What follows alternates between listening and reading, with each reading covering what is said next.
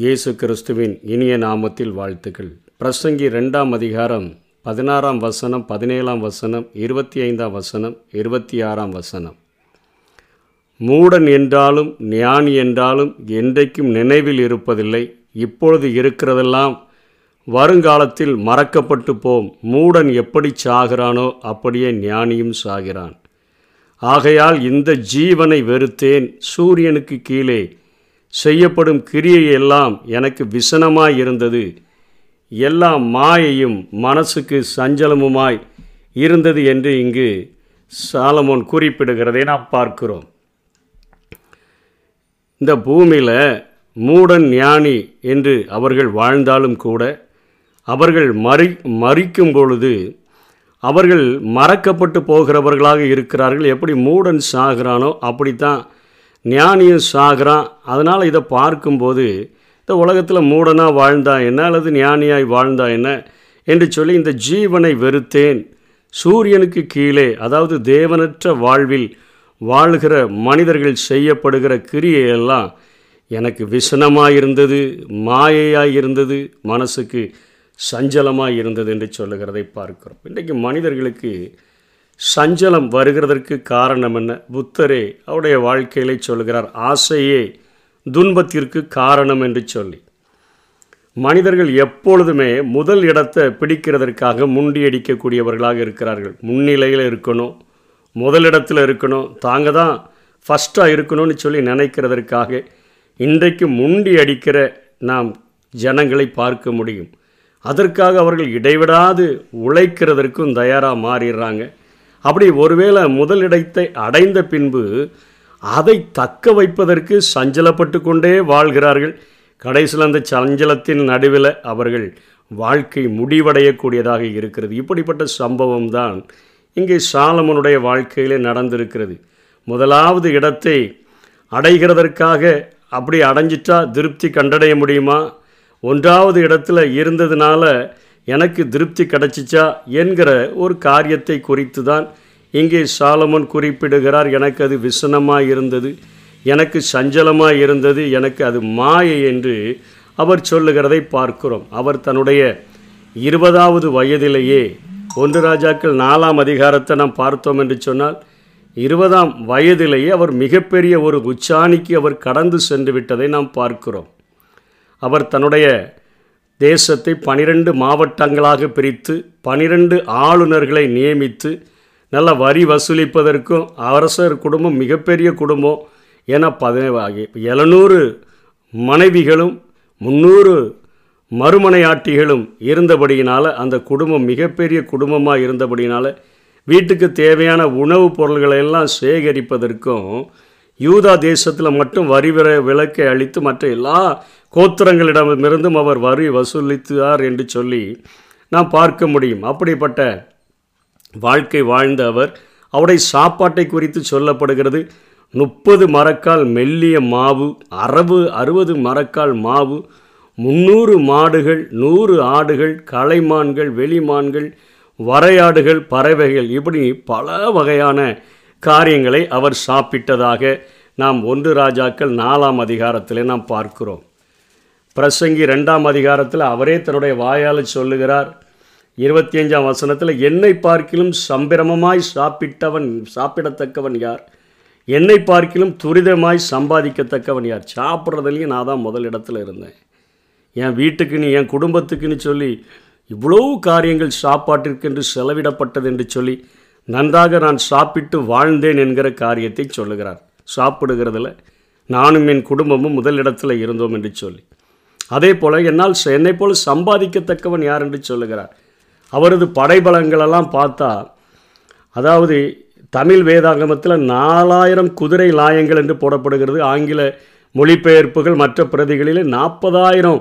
குதிரை லாயங்களையும் பனிரெண்டாயிரம் குதிரை வீரர்களையும் அவர் சம்பாதித்தார் திரளான வெள்ளி திரளான பொன்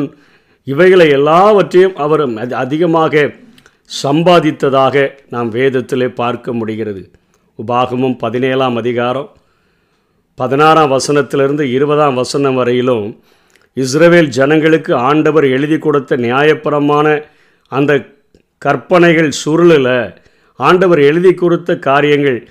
அநேக குதிரைகளை ஆளுகிறவர்கள் சம்பாதிக்கக்கூடாது அநேக ஸ்திரீகளை படைக்க வேண்டாம் வெள்ளி பொண்ணு மிகுதியாய் பெருக வேண்டாம் அதனால் சகோதரர்கள் மேலே உனக்கு மேட்டிமை வந்துடும் நீ கற்பனைகளை விட்டு வடதுபுறம் இடது இடதுபுறம் சாயாமல் இருப்பதற்கு நீ லேவியர்களிடத்திலமிருந்து ஒரு பிரதியை எழுதி வாங்கி அந்த நியாயப்பிரமான நூலை உன் பக்கத்தில் வச்சுட்டு நீ டெய்லி வாசிக்கணும் அதில் சொல்லப்பட்டதை நீ கடைபிடிக்கணும்னு சொல்லியிருந்த அந்த காரியங்களை எல்லாம் அறிந்திருந்த சாலமோன் இதில் ஒரு காரியத்தையும் கூட செய்யாததை அவருடைய வாழ்க்கையில் நாம் காண முடிகிறது நிறையா சம்பாதிச்சு முதலிடத்தை அடைஞ்சேன்னு சொல்கிறாரு ஞானத்தில் முதலிடத்தில் அடைஞ்சே வந்துட்டேன்னு சொல்கிறாரு செல்வ பெருக்கில் முதலிடம் வந்துட்டேன்னு சொல்கிறாரு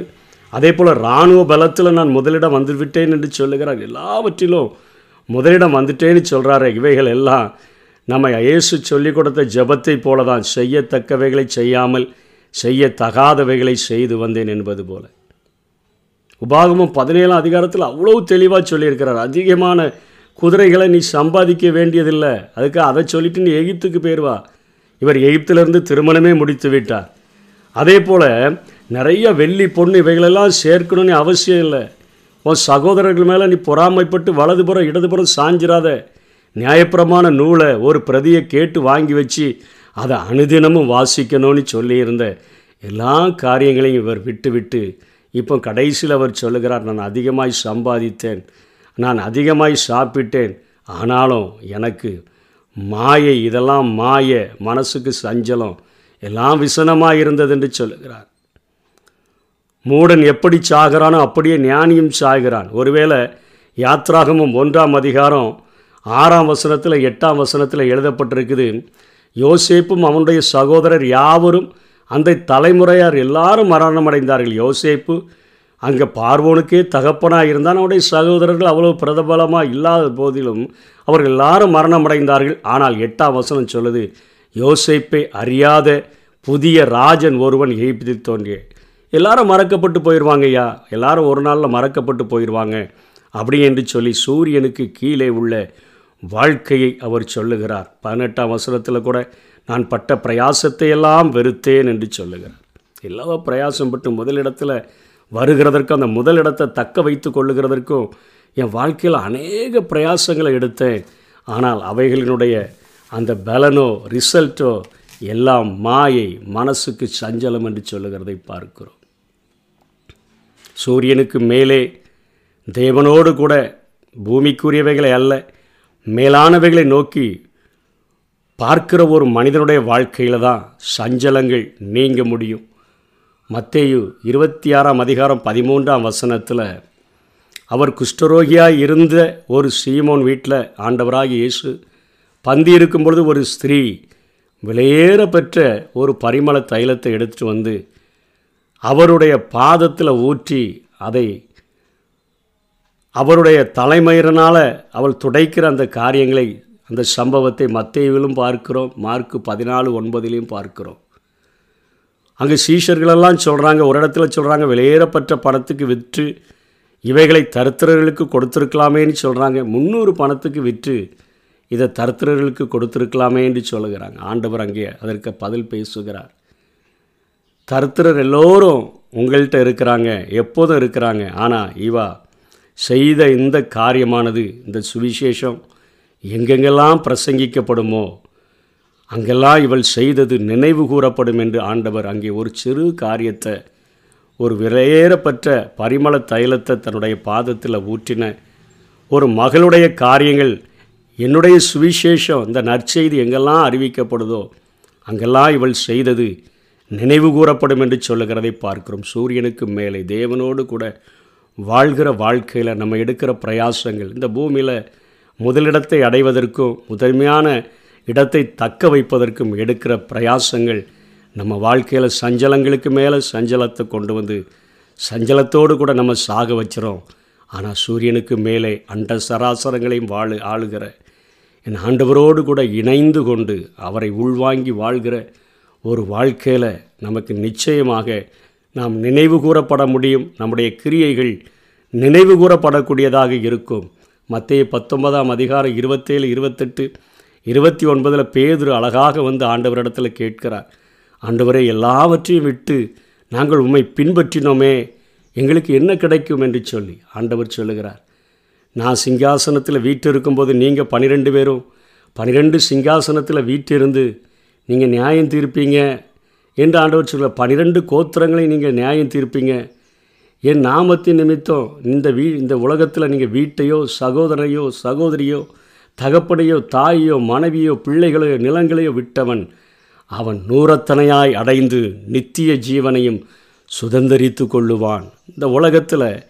என் நாமத்தி நிமித்தம் ஒரு கலசம் தண்ணீர் மாத்திரம் குடிக்க கொடுக்கிறவனும் அதன் பலனை அடையாமற் போகான் என்று நான் உங்களுக்கு சொல்லுகிறேன் என்று சொன்னவர் நம்முடைய எல்லா கிரியைகளையும் அறிந்திருக்கிற ஒரு ஆண்டவர் இந்த உலகத்தில் ஒரு சமுதாயத்தில் வைக்கப்பட்டிருக்கிற நாம் ஆண்டவருக்கென்று பிரயாசப்படுகிற எல்லா பிரயாசங்களையும் அவர் மறந்து விடுகிறதற்கு அவர் அநீதி உள்ள ஒரு ஆண்டவர் அல்ல நம்முடைய எல்லா கிரியைகளையும் அவர் நினைவில் வைத்து கொள்ளக்கூடிய ஒரு ஆண்டவர் அதற்கு நூறத்தனையான ஆசீர்வாதங்களை தந்து நம்மை வழிநடத்துகிற ஒரு ஆண்டவர் ஆகவே நிலைத்திருக்கிற காரியங்களிலே நாம் முதன்மையான இடங்களை பிடிக்க பிரயாசப்படுவோம் நாம் காண்கிற எல்லாமே அனித்தியம் காணாதவைகளோ நித்தியம் என்று வேதம் சொல்லுகிறதே ஆண்டவருடைய சுவிசேஷத்திற்காக அவருடைய பணிக்காக அவருக்காக அவருடைய சுவிசேஷம் பரம்புவதற்காக இதற்கென்று நாம் பிரயாசங்களை எடுப்போம் நம்முடைய வாழ்க்கையில் நாம் நல்லா சாப்பிட்டு நாம் நல்லா சம்பாதிச்சு நாங்கள் முதலிடத்தில் இருக்கணும் அப்படின்னு நினச்சோன்னு சொன்னால் சூரியனுக்கு கீழே சாலமுன் சொன்ன அந்த சஞ்சலமும் அந்த மாயையும் அந்த விசனமும் தான் நம்ம வாழ்க்கையில் பலனாக கிடைக்கும் ஆனால் சாலமுனிலும் பெரியவராகிய அந்த இயேசு கிறிஸ்து சொன்ன அந்த வார்த்தையை கேட்டு அவைகளின்படி நம்ம செய்தோன்னு சொன்னால் நிச்சயமாக இம்மையிலும் மறுமையிலும் நூறத்தரையான ஆசீர்வாதங்களை பெற்றுக்கொண்டு பவுளை போல திரும்பவும் நாம் சொல்ல முடியும் நல்ல போராட்டத்தை போராடினேன் ஓட்டத்தை முடித்தேன் விசுவாசத்தை காத்து கொண்டேன் இது முதல் நீதியின் கிரீடம் எனக்காக வைக்கப்பட்டிருக்கிறது என்று சொல்லி மிகுந்த திருப்தியோடு கூட நாம் கண்களை மூட முடியும் அப்படிப்பட்ட கிருபைகளை தேவன் நமக்கு தந்தருவாராக ஆமே